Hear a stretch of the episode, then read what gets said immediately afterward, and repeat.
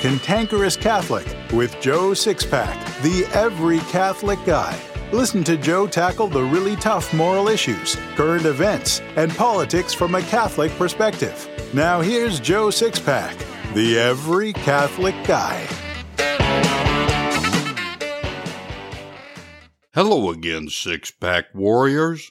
Welcome back to the Cantankerous Catholic, episode 135.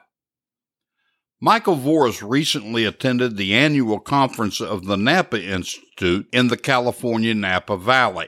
The Napa Institute conference is mostly attended by well heeled Catholics.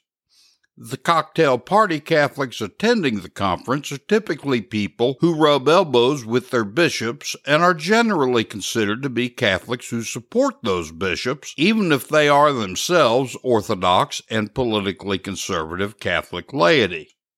This week, we're going to take a look at why Michael went to the conference, what happened there, and some exciting things that are happening. As you know, I don't like asking for your financial support. I always want a win win situation whenever possible. Well, I've got a way for you to help this apostolate without you having to do anything you're not already doing. Everybody shops on Amazon. I've developed an affiliate relationship with Amazon.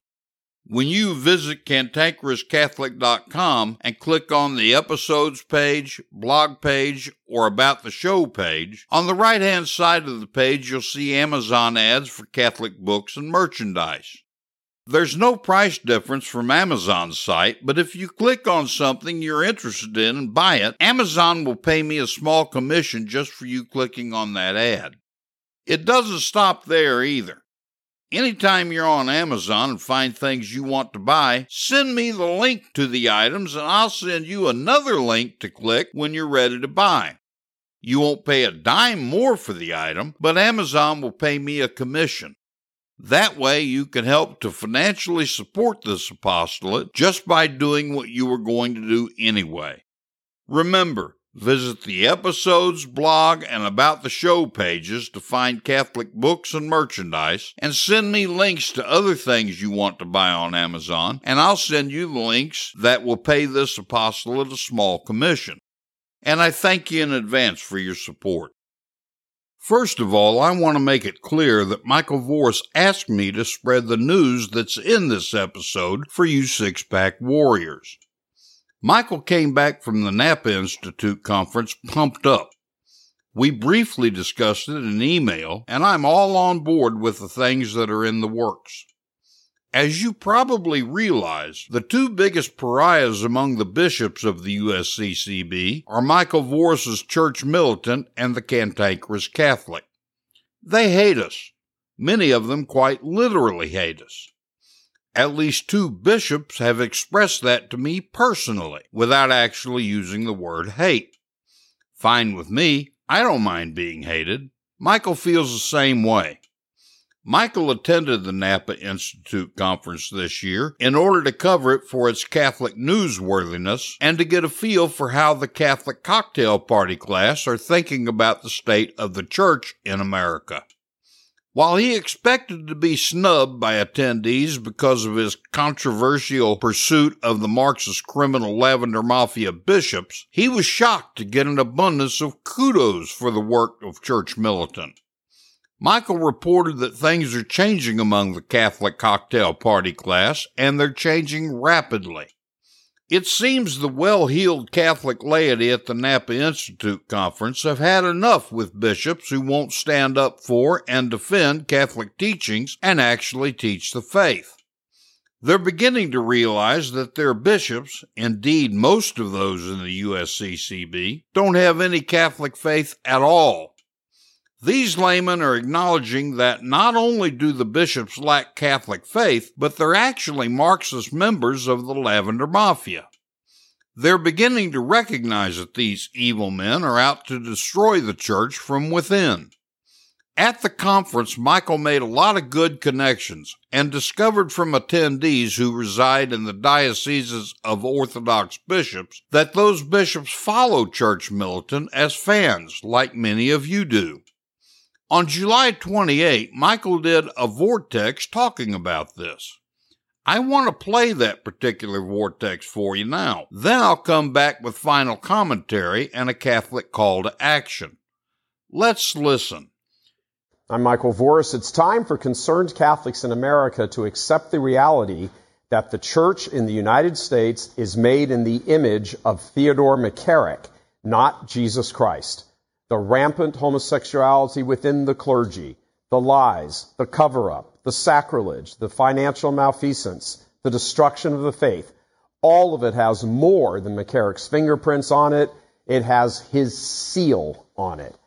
He certainly was not alone, nor was he the first, but he has proven to be the one who has been the most impactful. While there are many, the two major centers of the destruction were right here in Detroit under Cardinal John Dearden from 1958 to 1980, which produced the homosexual Cardinal Joseph Bernardin, and then New York under Cardinal Francis Spellman from 1939 to 1967, which gave the church McCarrick.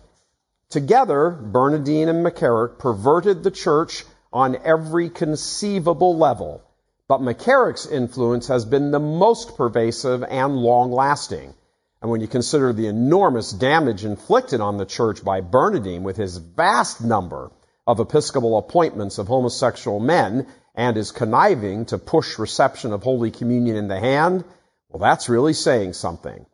McCarrick had a head start on Bernardin and was decidedly more cunning and was communist trained in Switzerland in St. Gallen in the years immediately following World War II, a location he returned to frequently on a near annual basis for years.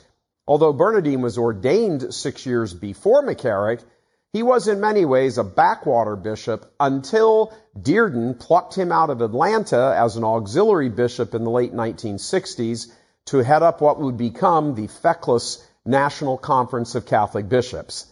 By that time, McCarrick was already on the fast track, having sprung from the loins of the extraordinary powerful Spellman. Two years before anyone had ever heard of Bernardin, McCarrick had already ghostwritten the infamous Land O'Lakes document promoted by Notre Dame's Theodore Hesburgh, a document which sent the American Catholic University system into apostasy. Such was McCarrick's already burgeoning influence.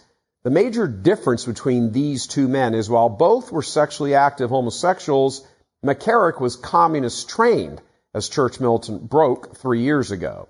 Bernardin's actions greatly contributed to the destruction of the church in the U.S., but McCarrick's actions were intended to, and given the current state of affairs, the only fair and reasonable assessment has to be he succeeded. Take, for example, the issue of Holy Communion. Both men played central roles in destroying faith in the Blessed Sacrament among the laity. Bernardin rammed through a fraudulent vote in the 1970s with the bishops which he used to lie to Pope Paul VI about to get Rome to approve Holy Communion in the hand. Church Militant broke that news a number of years ago by uncovering all of it in the bowels of the USCCB archives stored at, where else? Notre Dame. But McCarrick, as usual, is already 10 steps ahead, further down the road, lying to the Bishops' Conference in conjunction with Wilton Gregory, a Bernardin offspring, reporting to his brother bishops in 2004 that Joseph Ratzinger had said it was okay to give Holy Communion to child killing Catholic politicians. Ratzinger, who was then head of the Congregation for the Doctrine of the Faith, had said no such thing. In fact, he had said just the opposite. But McCarrick, along with Gregory, simply lied to the rest of the bishops. And here we are today with the bishops still fighting this issue. McCarrick's evil much more, is much more pervasive than Bernardin's, which again is impressive given Bernardin's homosexual romp through the church with his bishop appointments. It was, for example, McCarrick who took charge of the bishop's response to the homo predator clerical crisis, the first one, of which many there are, in 2002 to 2004, following the Boston Globe's spotlight revelations. His response was pure deflection and deception. Not a thing changed or was implemented which would lessen the actual cause of the crisis, which is homosexuality within the clergy. But it made for great PR as McCarrick made the rounds of national media, expressing his shock and his dismay that such untoward evil could penetrate the heart of the church. And this, as he was sexually assaulting seminarians at his beach house on the Jersey shore, bought and paid for by the church. McCarrick was instrumental in not only advancing sexual deviancy, but where he far outshined Bernardin was in his skill in fundraising, then using the money to subvert the church. He conned millionaire after Catholic millionaire with his Irish charm, all the way up to and including the Papal Foundation, and used millions in bribes to get his people in place and his own actions covered up. When Pope Benedict iced him, he just carried on, helping get Pope Francis elected, who then, almost instantly, dispatched him to communist China to sell out the church there. He was instrumental in getting Blase Cupich and Joseph Tobin installed in Chicago, where Bernardin had built his gay network, which now extends far beyond Chicago, and Newark, where McCarrick used his influence to do the same back in the East. While Bernardin was extremely destructive, he was only on the public scene for about 25 years. McCarrick was on the scene for more than 50 years and possessed a much greater personal skill set, much more cunning and much more time to implement his plans, which of course he did.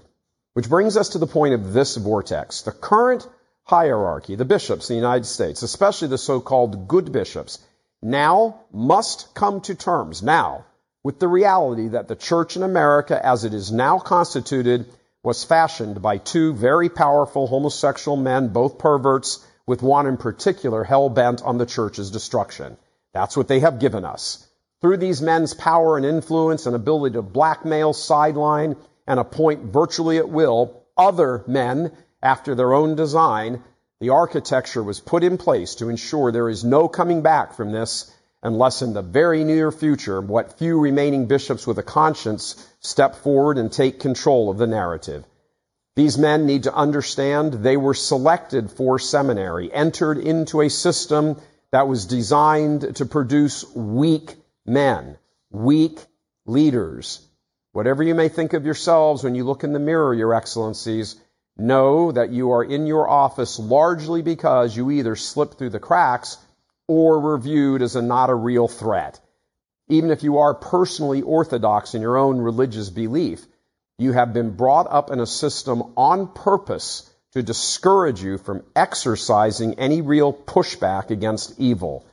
You've had your minds conditioned for decades by a system designed by two homosexual predators, one of them a communist, to not fight back, to strip you of your masculinity, to always think in terms of compromise and going along and avoiding confrontation at all costs, of never rocking the boat, to think in terms of dialogue and tolerance and never acting decisively, stepping out where you need to in defense of the people of God, never doing that.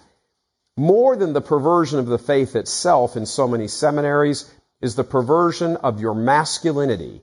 That is the real secret of McCarrick's success and control over the church in America.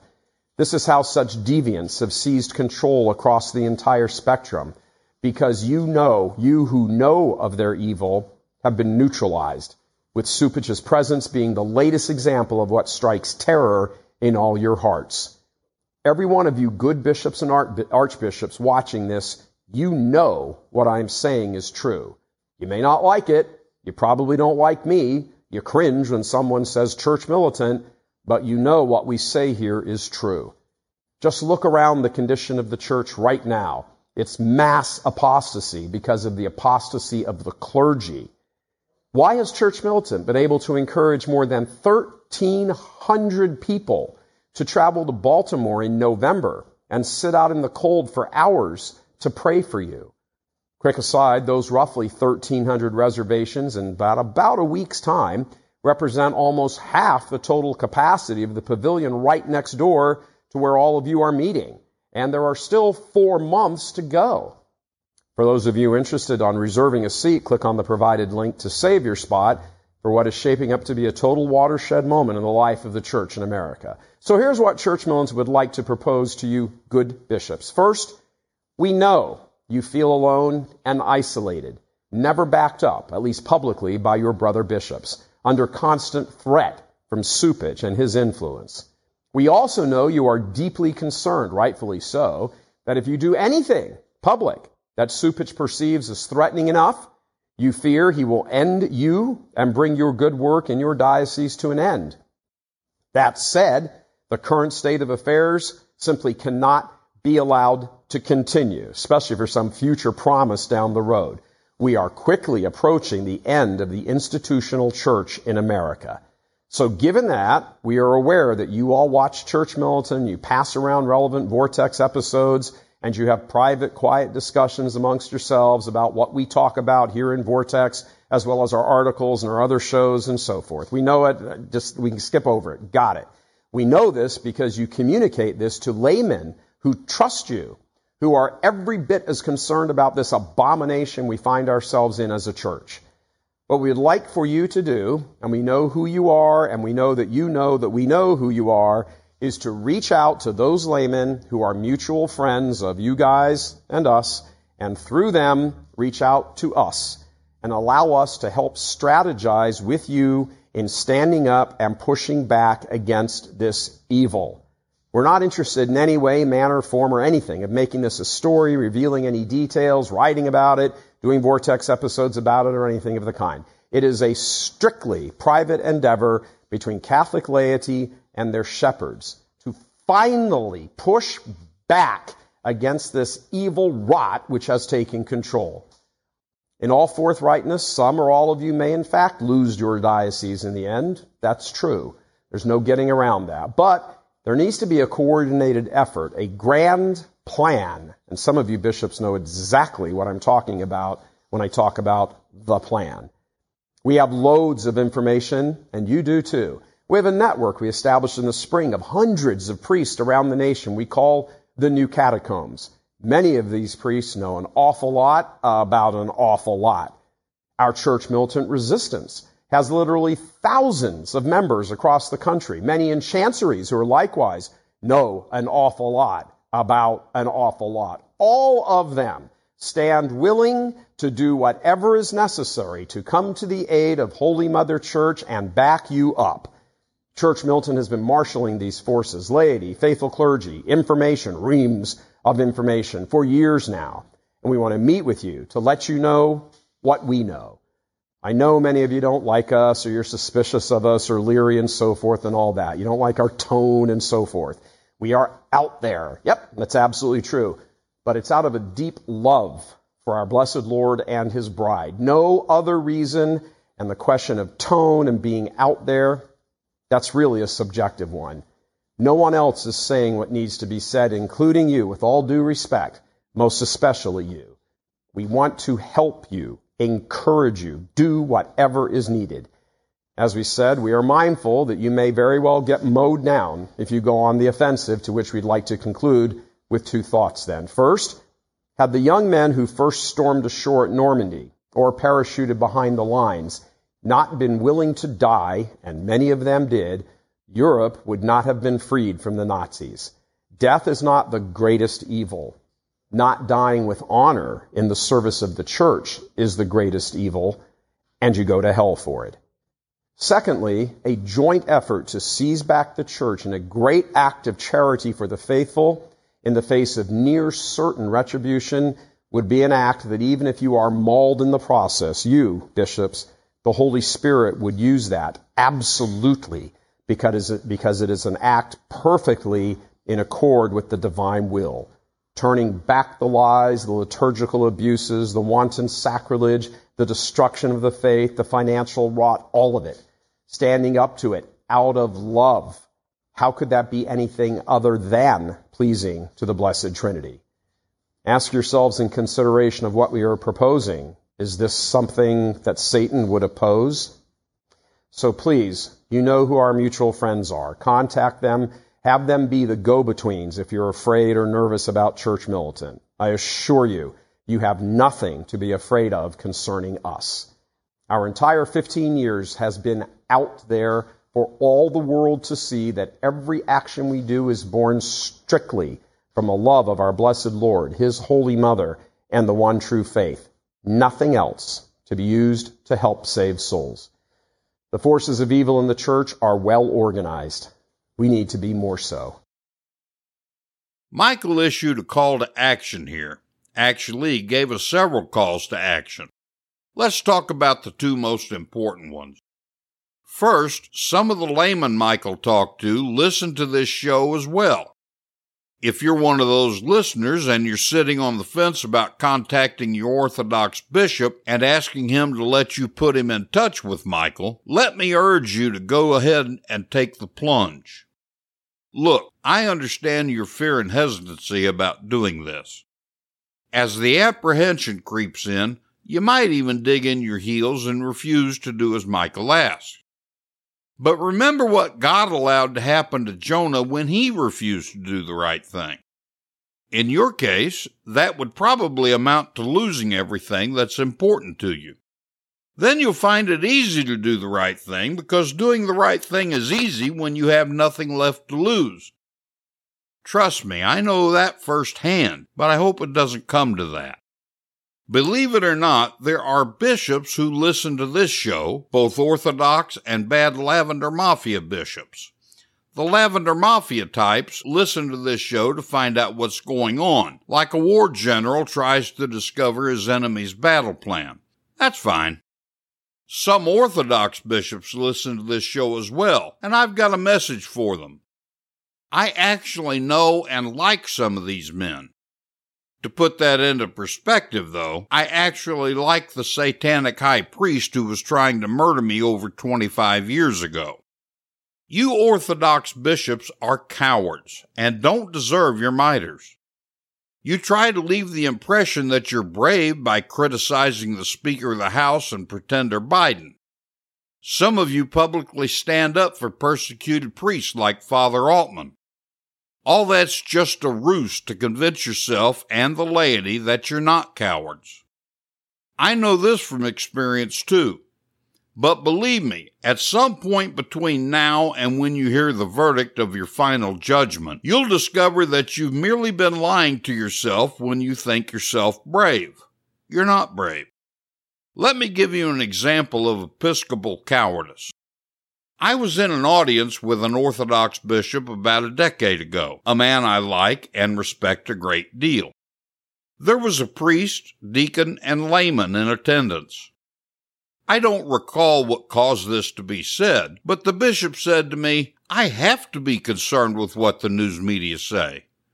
I responded, Your Excellency, I don't think St. Peter would care about the news media.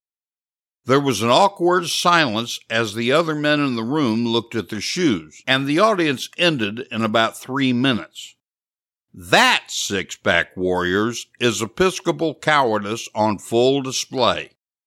If you Orthodox bishops hate the way things are going in the church, it's time to stand up and be a man, a Catholic man.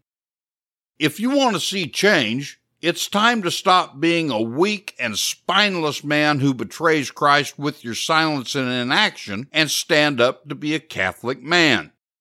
If you ever hope to escape hell, it's time to repent from your sins of omission and stand up to be counted as a genuine bishop and Catholic man. Reach out to Voris and begin strategizing with him. Ask your Orthodox brother bishops to do the same. Will it cost you? Probably. Jesus promised that it wouldn't be easy to live for him, but nothing easy is worth having anyway.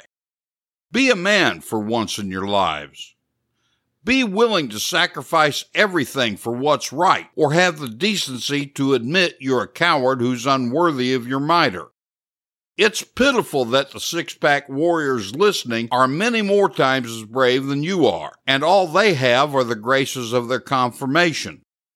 You've got those same sacramental graces, plus the graces of holy orders, yet you reject them and sit shivering in a corner, afraid that you might be ostracized or lose your diocese.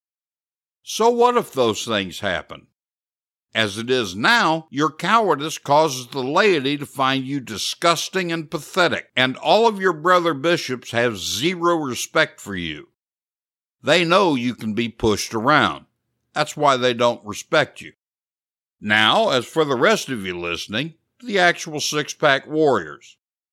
This is the one time I'm not going to ask you to write letters, make phone calls, or protest outside of the Chancery office. Instead, I'm going to ask you to do the single most important and powerful thing you can do.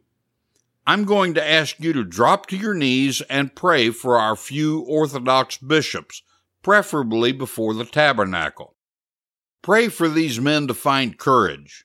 Ask God to show them that they're wrongly using prudence as a justification for cowardice. Ask God to make them like the martyred bishop St. John Fisher. Beg our good God to allow us to begin a justified reformation right here, right now. As you know, I've been asking you to help Emmy and Patrick Bekee in Nigeria, a good Catholic family. They're not only contending with the daily possibility of martyrdom, but now they can't even afford food because Patrick lost his job just because he's a Catholic. Your donations have been generous.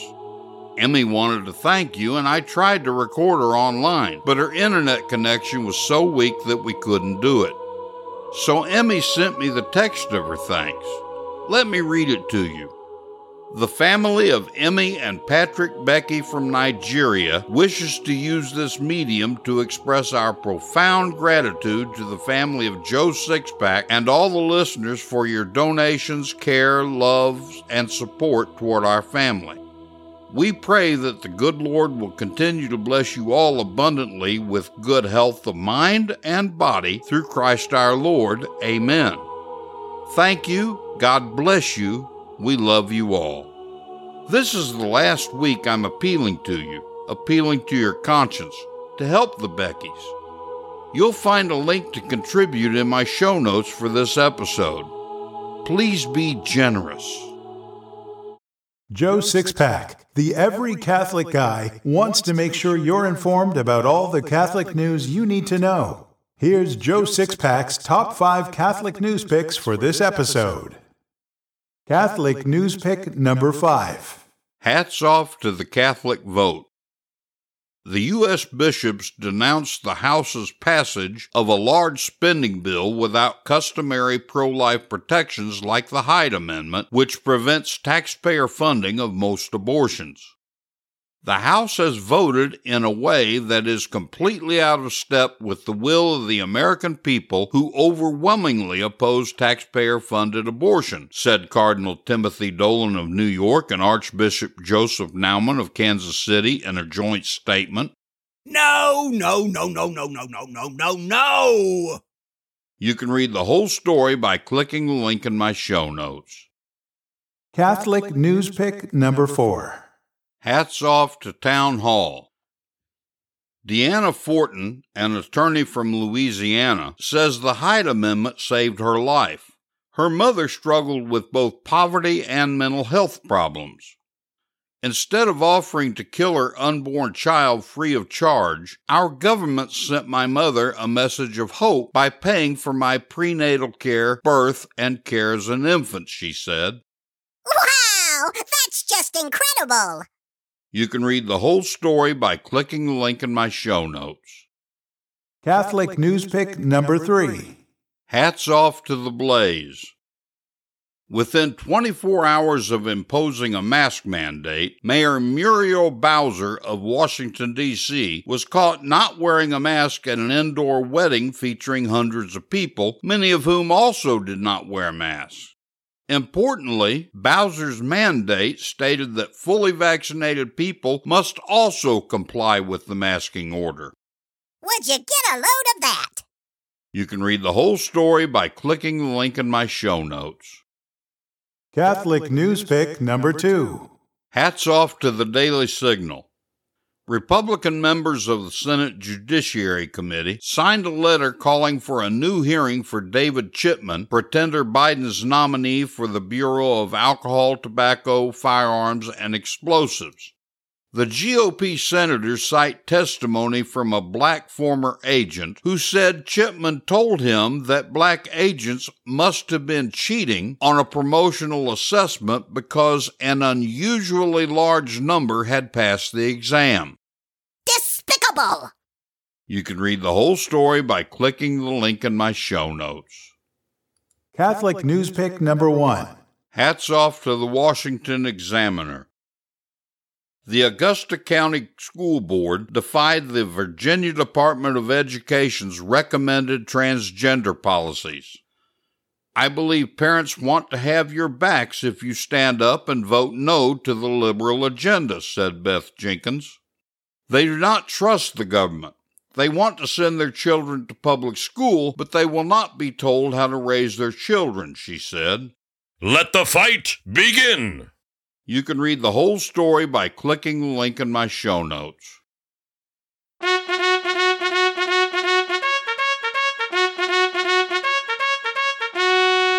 I am hard, but I am fair. It's time for the Catholic Boot Camp with your drill sergeant, Joe Sixpack, the every Catholic guy. Learn the Catholic faith and how to defend it like you've never heard it before. This boot camp is tough, so there's no political correctness, no spirit of Vatican II, and no namby-pamby platitudes. Drill Sergeant Joe Sixpack, the every Catholic guy, will prepare you for spiritual war. Now here's Joe Sixpack.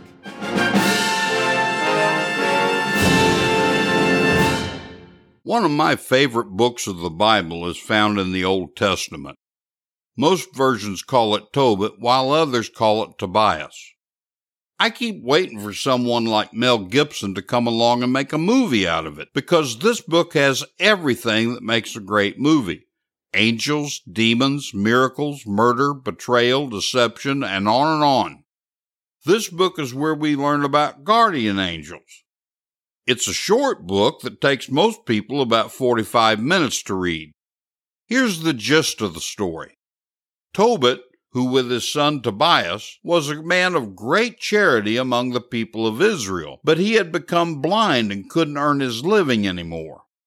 So he sent Tobias to collect on an old debt from a friend. Not knowing the road to where Tobias's friend lived, Tobit looked for a guide to go with him. A young man named Azarias met Tobias and offered to go with him to show him the way to the town where his father's friend lived.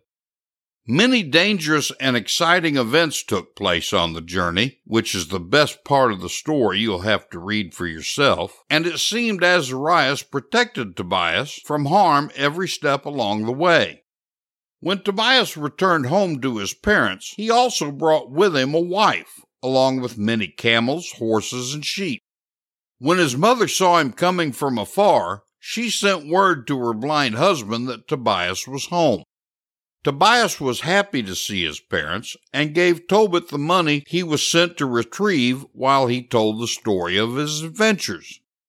That's when he explained how Azarias had helped him and had told Tobias his father's blindness could be cured. Azarias told Tobias to take the gall from a fish and put it on Tobit's eyes. Immediately the older man's sight was restored. Tobias was so grateful to Azarias for all his help on the trip and the cure for his father's blindness, he tried to give the young man half of all he had. That's when Azarias told Tobit and Tobias who he really was. There's something I've got to tell you, said Azarias. I'm not what you suppose me to be. I'm not a man who desires to be paid for his services. I am Raphael, one of the seven holy angels who present the prayers of the saints and enter into the presence of the glory of the Holy One. Because you have always worshiped God, because you buried the dead, were kind to the poor, bore your troubles bravely, God has sent me to you. Bless the Lord of heaven who has shown you his mercy. As it turns out, Raphael was acting as Tobias's guardian angel. But what is an angel? Thanks in large part to Hollywood, many people think angels are the souls of those who were once our friends and loved ones, but that couldn't be farther from the truth. Indeed, most of us really know very little about the angels and have only a child's perception of them. You should read Father Robert Fox's book, The World and Work of the Holy Angels, to learn more, but we'll cover some of the basics here. The angels are pure spirits who possess intellect and free will. They have no body, but God has seen fit at various times throughout human history to allow them to assume a physical presence in order to deal directly with mankind, as is the case with Tobias and in Genesis 18 and 19, to name a few. The angels are more perfect than we are and more like God because they are pure spirits. They're superior to us in the order of creation because of this. Ours is the natural world, but theirs is called the preternatural world. God made all of the angels good, but some became evil and rebelled against him when God tested them, according to 2 Peter 2 4. These rebellious angels are called devils, demons, or evil spirits.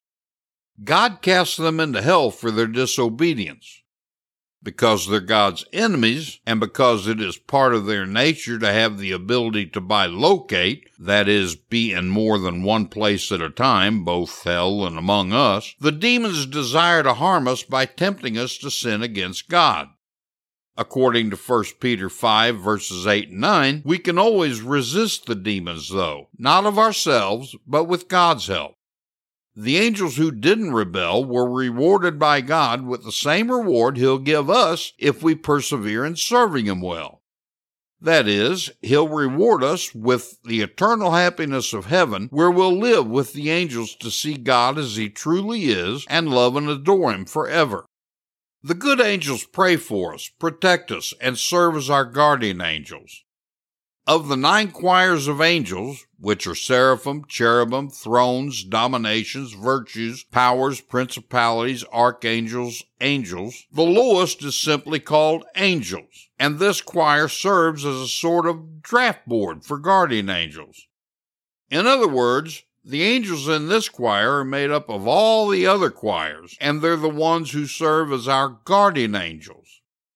So your guardian angel may be a seraphim while mine is a principality.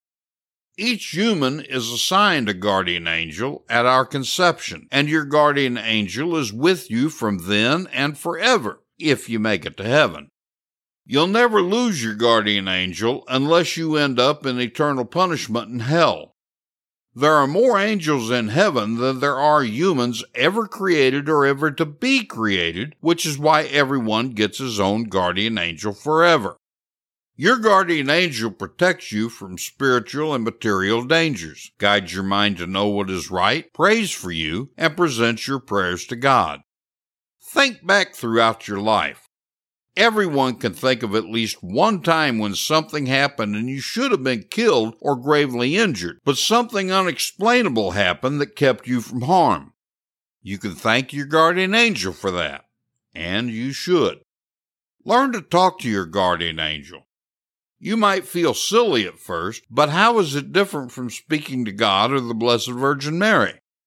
You can speak to your guardian angel like you'd talk to your best friend, and you can even call him by name.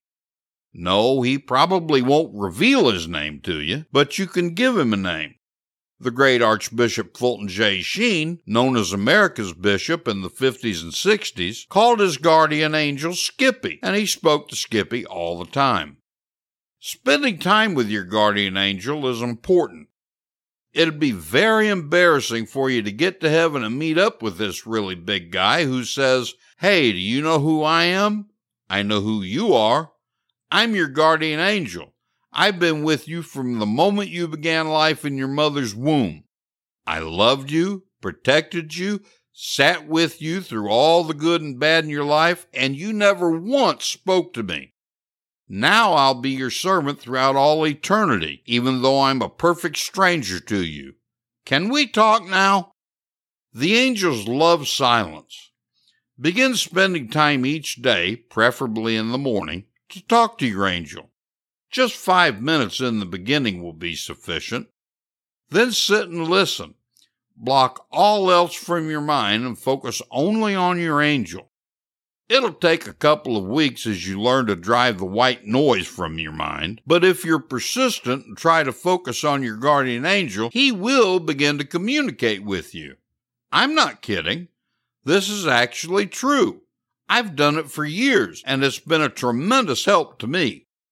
Like I said, you should get a copy of The World and Work of the Holy Angels by the late Robert J. Fox, and you'll find the link in my show notes.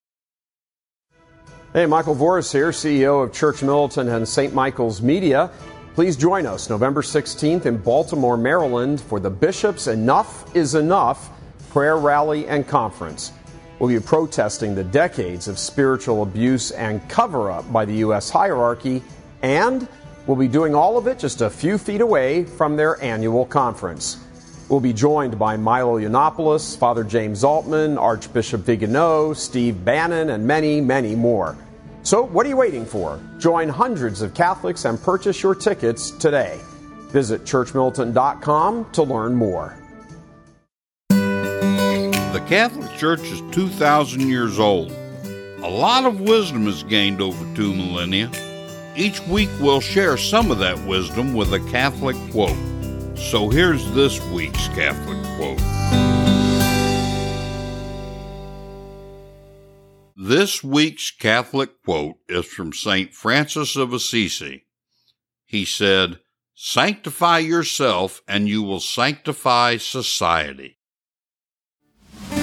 I believe a really great way to teach the faith is through stories, parables, and anecdotes. So here's today's story.